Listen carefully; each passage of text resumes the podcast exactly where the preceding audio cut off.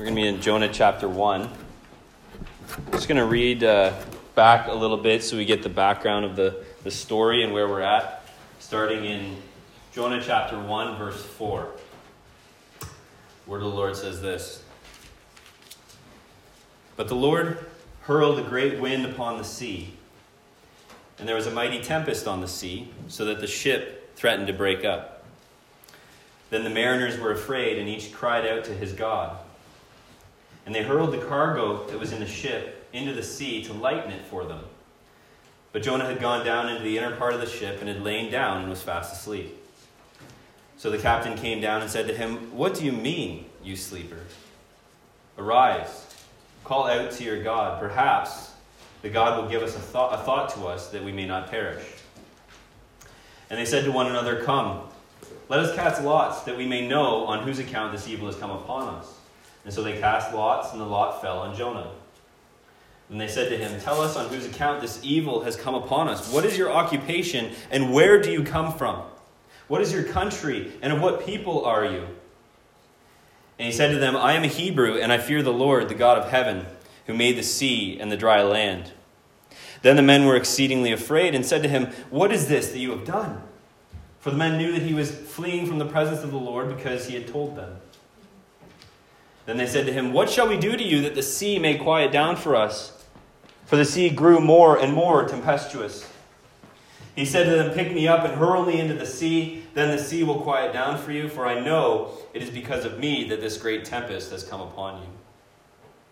Nevertheless, the men rowed hard to get back to dry land, but they could not, for the sea grew more and more tempestuous against them. Therefore they called out to the Lord, O Lord, let us not perish for this man's life, and lay not on us innocent blood. For you, O Lord, have done as it pleased you. So they picked up Jonah and hurled him into the sea, and the sea ceased from its raging.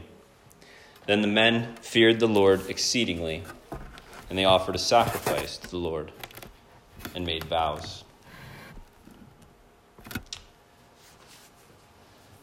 The word substitution means to have a person or thing take the place or the function of another.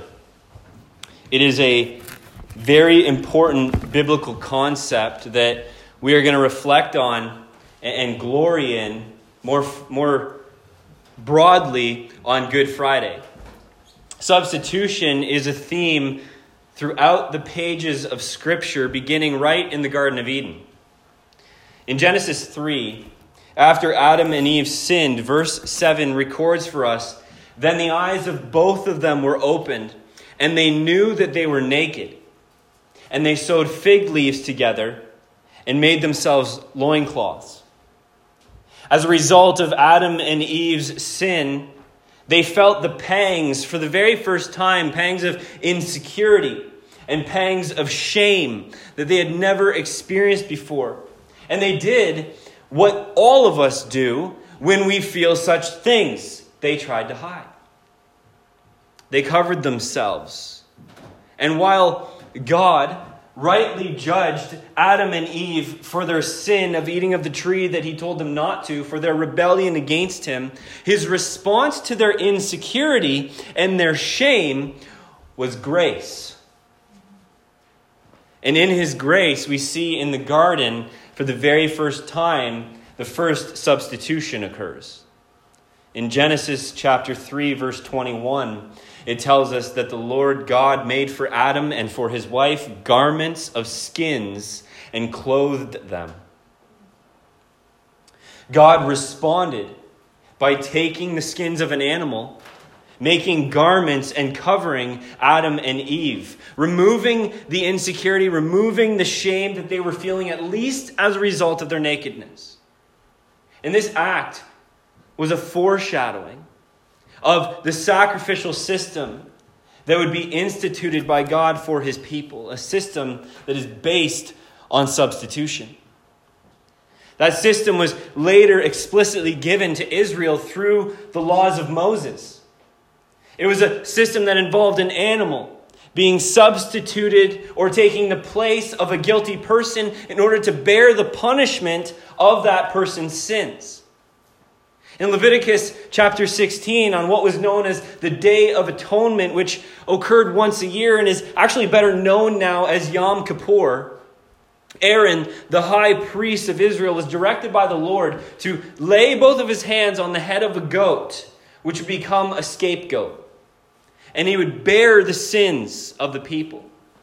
The high priest would confess over the goat all of the sins of the people of Israel, putting them symbolically on the head of the goat that he was guilty. And then the priest would take the goat out of the camp and send him into the wilderness, signifying the removal of sin from God's people.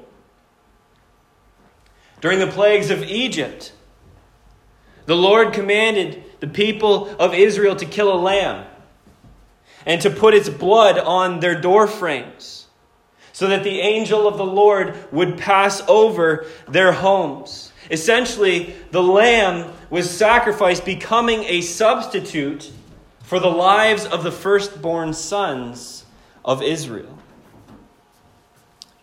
We see in all of these examples the concept of substitution.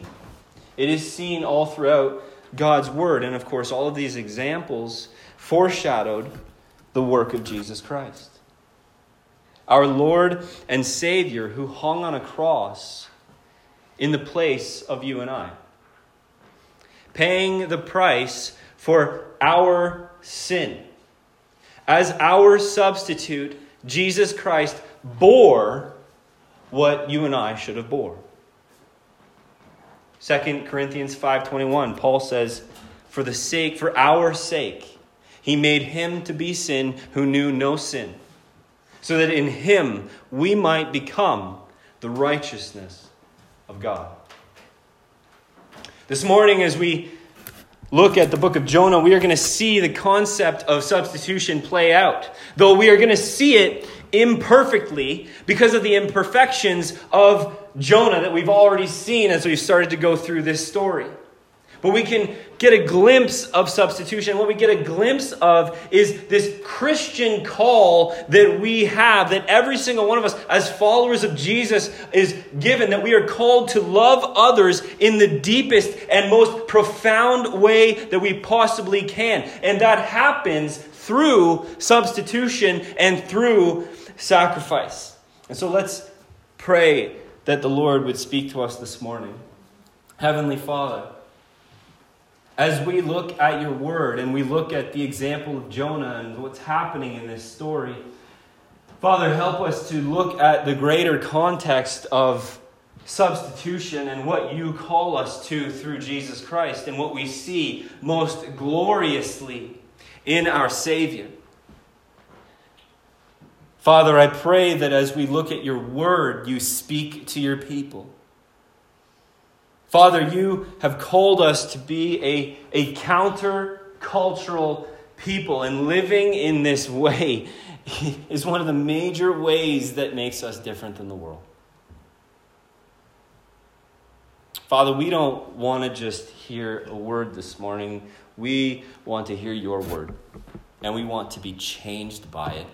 Father, I pray that that is everyone's hope in here this morning. And so, Lord, as we look unto your scriptures, this living word that is good for exhortation and for building up. God, we ask, work in us, please. Do a mighty work.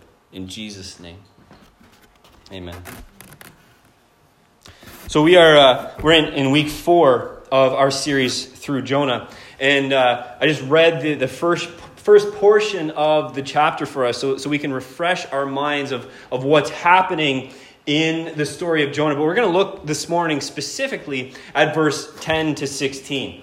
And so we, we see in the story that by verse 10, the sailors that are on the boat have determined through their interrogation of Jonah that he is the one that's responsible for the divinely caused storm that is ravaging their ship and threatening to sink them all. So they, they've come to that conclusion. And since the men have determined that Jonah is the one that's responsible. The next step is to figure out what do they need to do in order to bring this storm to an end? How do we end what's happening to us? They know what's going on, now they need to know how do we stop it. And so, verse 10 gives us this glimpse into the mindset of the men when they find out that Jonah is the cause of the storm and he's running from the Lord. Verse 10 tells us that the men were exceedingly afraid and said to Jonah, What is this that you have done? When Jonah tells the men that the storm is a result of him running from the Lord's presence and that he got them mixed up in his escape, the men become terrified. In fact, the, the Hebrew that's translated exceedingly afraid in the ESV depicts that when Jonah told the men uh, what he had done, their fear actually increased beyond what they were already experiencing due to the storm itself, to the point where their fear became absolute. It became pure terror. The Hebrew gives this, this picture that they were feeling uh, and experiencing nothing else because their fear was all consuming. And I don't know if some of you know what that's like. If you've ever been in a situation where, where your fear is just so all consuming, it feels overwhelming, it feels kind of paralyzing where you can't think straight. It's like your mind is overloaded and it just kind of freezes up. And, and this is what the men were feeling. And, and that makes sense you know, because remember that they're experienced sailors. We've already looked at this. They know what it is to be caught in a storm on a ship. But this storm that they were in was so intense and came on so quickly that it terrified even these experienced sailors. And so they're thinking if the storm that we're in is this scary, then it makes sense to be even more terrified of the God who divinely caused this storm. And so they want out of this situation. And so next they ask Jonah, What do we do to escape this situation? In verse 11, they said to him, What shall we do to you that the sea may quiet down for us? For the sea grew more and more tempestuous. They're looking at Jonah going, How do we get out of this situation? And it's interesting because there's two layers to the sailor's question here. Because the, the first layer is obvious. They ask Jonah how to fix the problem because Jonah's the one who created the problem in the first place. But the second layer to that question is that Jonah is the only one among them who knew and understood the God who was behind the storm. He was this God's prophet. So he must have understood him well. And in comparison, these, these pagan sailors who he was with up to this point likely had no idea who this God Yahweh was. If it was the false god, say Baal, they would know what to do in that situation. But they don't know what Yahweh requires in order to turn his wrath away from their ship. So Jonah not only was the cause, but as the only one who knows God, he would be the only one to know how to appease the Lord. And so the men very practically, yet they, they ask this very practical yet deeply theological question. What shall we do that the sea may quiet down for us? Basically, what they're asking Jonah is what does Yahweh require to turn away his wrath from us? That's the, the theological question under their practical question. What does he require to turn his wrath away from our ship? And that is a deeply important and pertinent question. It is a question that is relevant to every human being. Every person needs to know that this question has eternal consequences and eternal significance. And for those of us who know the answer to this question, we must tell others. Because Paul says in Ephesians 2 3, we were by nature deserving of wrath. This is because Romans 5:12 says sin came into the world through one man and death through sin and so death spread to all men because all sinned. And so as those whose nature is sinful, deserving of wrath, the, wrath, the question, what does God require to turn away his wrath from us is deeply personal and deeply affecting for every single person. And the answer to that question is sacrifice. God requires sacrifice for his wrath to be satisfied. Jonah, who lived under the law of Moses and the system of substitutionary sacrifice, knew well what the Lord required for sin. And so keep that in mind as you read verse 12. He said to them, Pick me up and hurl me into the sea, and the sea will quiet down for you. For I know it is because of me that this great tempest has come upon you. Jonah knows God requires sacrifice for the judgment and ultimately forgiveness of sin and rebellion. Jonah, knowing this, offers himself up as a sacrifice. We see in this situation, Jonah places himself in the position of the substitute. His life so that God's wrath may subside in order to spare the life of the sailors. And I want to pause here because, as I said at the beginning, we, we see substitution here, but it's imperfect because Jonah is imperfect. And I want to consider why is Jonah doing this? Because Jonah's response seems a bit out of character with what we have seen from Jonah so far. Right? He's been pretty selfish up to this point, if we're honest.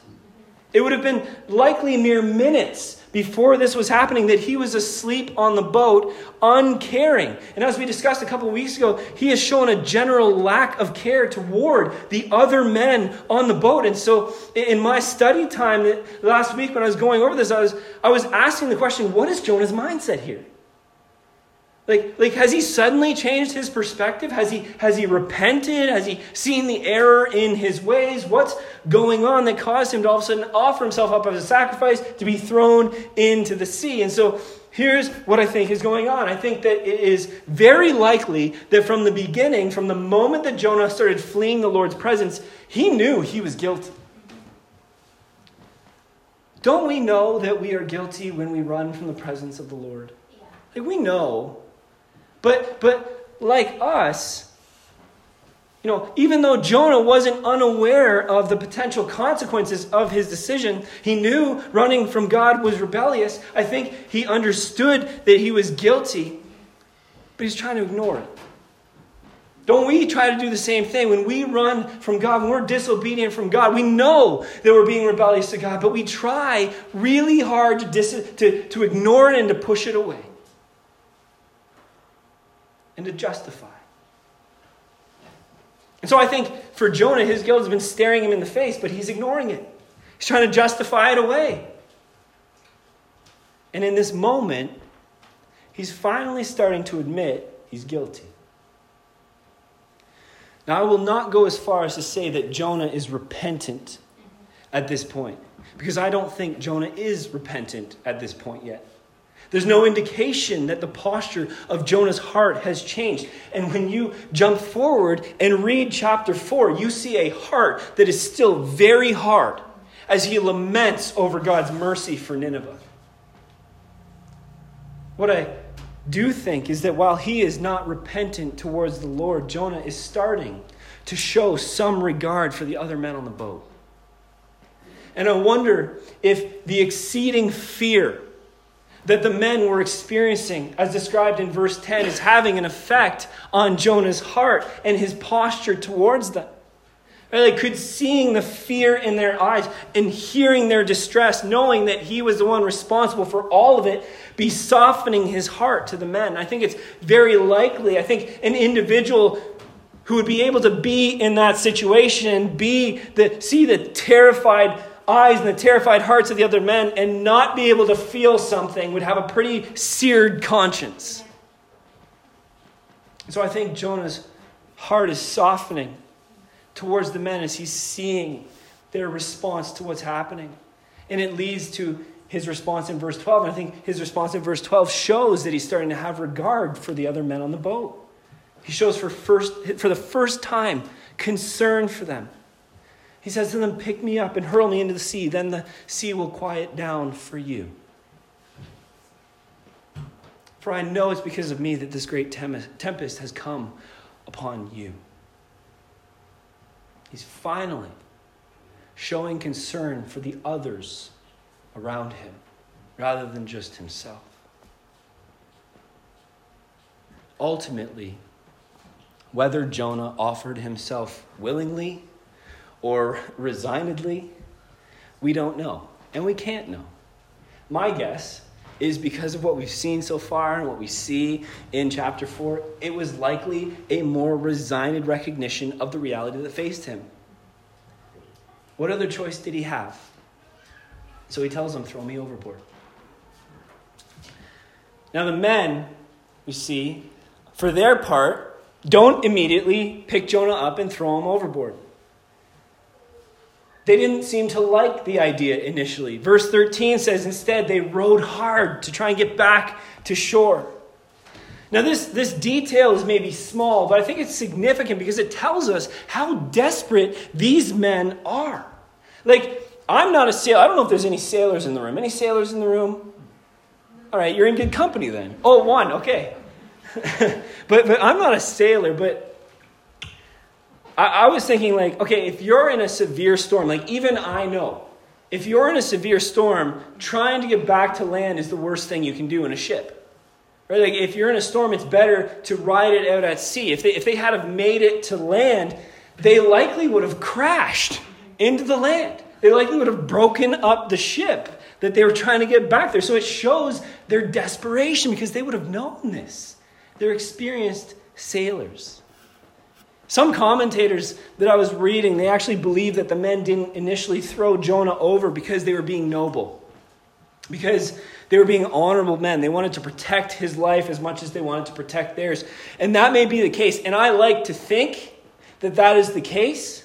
But I wonder if a stronger motivator than that was that they didn't want to upset Yahweh. They didn't want to upset this God. This, this new God that they've discovered, this God that caused this storm to come simply from Jonah running away from them. They didn't want to throw him overboard, essentially killing him. They didn't know whether to trust Jonah, and if they threw him overboard, they would be throwing him to his death. I'm sure the men were thinking, okay, if this God sent this massive storm because he ran away, what is he going to do to us if we kill this man?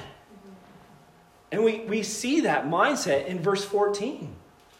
Right? Therefore, they called out to the Lord, O Lord, let us not perish for this man's life, and lay not on us innocent blood, for you, O Lord, have done as it pleased you.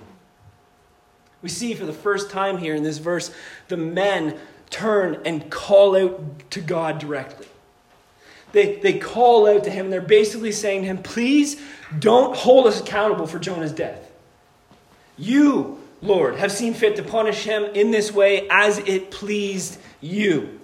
Like we've, we've tried to get the shore. That didn't work. He's telling us what needs to happen. And if we don't do it, it seems that we're all going to perish. So we feel like we're left with no choice. Please do not punish us for throwing this man overboard. They cry out to the Lord for mercy. They believe that they may be guilty if they choose to end this man's life, and so they ask for mercy. In verse 15, they pick up Jonah and hurl him into the sea, and the sea ceased from its raging. You can imagine in that moment if you were on that boat, right? They throw him into the sea, and the sea ceased from raging. It worked! Right? Thank the Lord, it worked.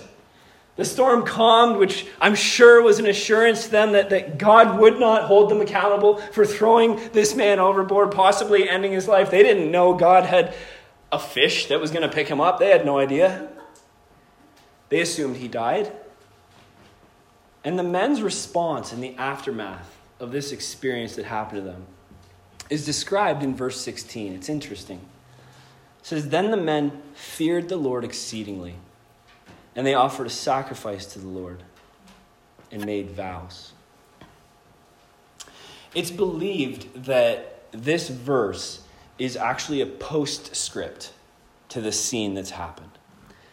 And, and, and, what is portrayed in this verse likely happened sometime after the events on the ship.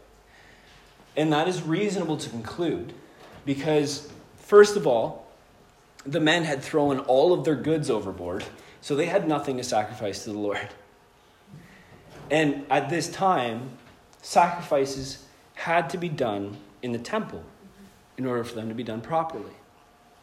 And so it's likely that the events in verse 16 happened later, and, and it shows the effect that this had on the men. It even goes so far as to say they made vows, meaning that they must have vowed to the Lord to continue their worship of Him in some way. Was this saving faith? We don't know. Was it a faith that just added Him into the multiple other gods that they had? We don't know. But we know that they came to know the Lord, to worship the Lord in some way. And so, this is the scene that we see in verses 10 to 16. And as I've already said, the pinnacle of this, these verses is Jonah's sacrifice. We see, though imperfectly, the act of substitution from Jonah for the sake of the men on board the ship. It is a clear foreshadowing of the perfect substitution of our Lord Jesus Christ for you and for me and for anyone who would place their faith in his work on the cross and his resurrection from the dead. And Jesus himself points to this. When Jesus says in Matthew 12 39, No sign shall be given to this generation except the sign of the prophet Jonah. What we've just looked at. And subsequently, verse 17 that depicts Jonah's three days and nights in the fish after his sacrifice is what Jesus is referring to in Matthew 12. Jonah was a substitutionary sacrifice for the lives of the men, and something greater has come. Jesus is the substitutionary sacrifice for the lives of all people, needed for all people. And while Jonah points to Jesus, Jesus is so much greater than Jonah. Jonah was guilty. He was the one who caused the storm. Jesus was innocent. We are the ones that cause the storm. Jonah saved a few on a boat. Jesus saves countless all over creation and will restore all of creation that is groaning under the curse of sin. Jonah was rebellious and resigned to his fate. Jesus was obedient and willing to enter into the suffering that he knew would come. Jesus is the greater Jonah. And this leads me to you and I and why this matters. Jesus, in all things, is our example. He is the one we look to we not only revel in his sacrifice, but as his people, we learn to live with the same spirit. Love was the foundation and the driving force to his substitutionary sacrifice on our behalf. And as I said at the very start, we are to love others in the deepest, most profound way possible. And that is done in the same spirit as what we see on the cross of Jesus Christ and imperfectly in Jonah's sacrifice. Jesus himself said it very clearly in John 15 13. Greater love has no one than this that someone lay down his life for his friends. This is substitutionary, sacrificial love. And Jesus tells us we have nothing greater to give. We have no greater capacity to love another person than in this way. It is the deepest and it is the richest form of love that we can live out. Jacques Ellul writes this is the example of the Christian way. Brothers and sisters, there are so many definitions of what love is in our world, and most of them are wrong. And most of them are empty. and most of them are self serving. We are called to something so much greater, so much more impactful by our Lord and King. We are called to love in the same way that He has modeled for us. It is a love that comes with a deep personal cost. And the question is are we willing to pay it? It is not easy. And in the busyness of everyday life, it takes intentionality. And it takes deep submission to the Spirit of God who resides within us. How do you know that you're loving someone in this kind of way? Are you willing to be inconvenienced? Are you willing to be misunderstood, even by others, brothers and sisters in Christ? Because if you love in this way, even those in the church will misunderstand you. Are you willing to face persecution and affliction as a result of loving another person? Are you willing to face those things even for someone who is an enemy?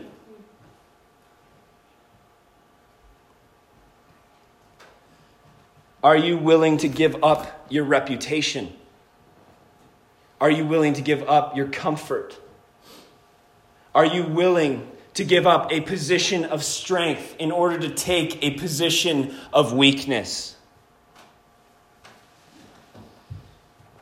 Are you willing to make a personal exchange to substitute your life for another person? This is the greatest love that we have to give. And it's not always extreme. It's not always as extreme as being thrown overboard or being nailed to a cross or literally laying down your life. Though for some it does mean that. All over the world it means that for followers of Christ. But the spirit of this kind of love can be brought into any and every situation. It'll be present in healthy marriages as husband and wife mutually serve and sacrifice and lay down themselves for the other. It will be seen in a proper parent child relationship. Mom and dad have to put a lot on hold to raise their kids. They have to lay down much in their own lives in order to raise up their children. I know this deeply well right now. It's a personal thing for me now. Four young kids demand much. This pattern of love will be seen in reaching lost people. This pattern of love should be seen in the church. It's part of bearing with one another. It's part of understanding that some brothers and sisters in Christ are weaker than others. This is what we're called to. Mark 10:45 For even the son of man came not to be served but to serve and to give his life as a ransom for many.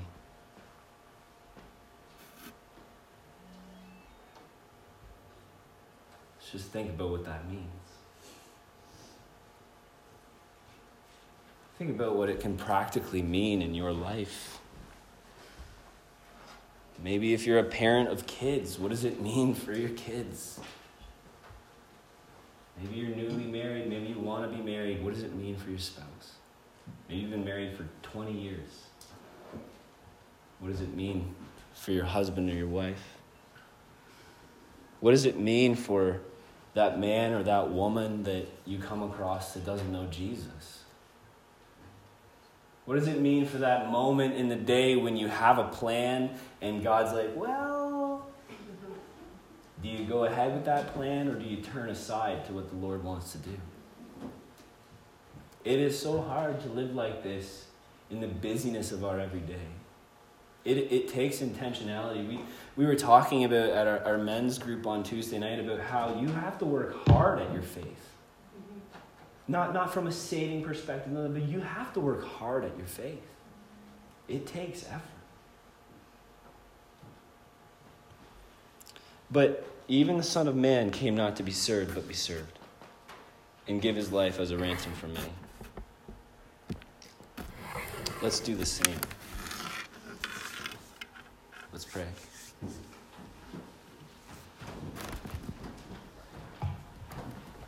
Father, even as I preach this word, I recognize the difficulty of living it out. Because, like Jonah, we are all imperfect, every single one of us. And we won't do it perfectly. But oh God, we have the Spirit within us. And through that Spirit, we are able to do wonderful things. And so, Lord, help us in the busyness of every day. Take moments and seek you for the sake of our spouses, for the sake of our children for the sake of those who are lost and those who are broken.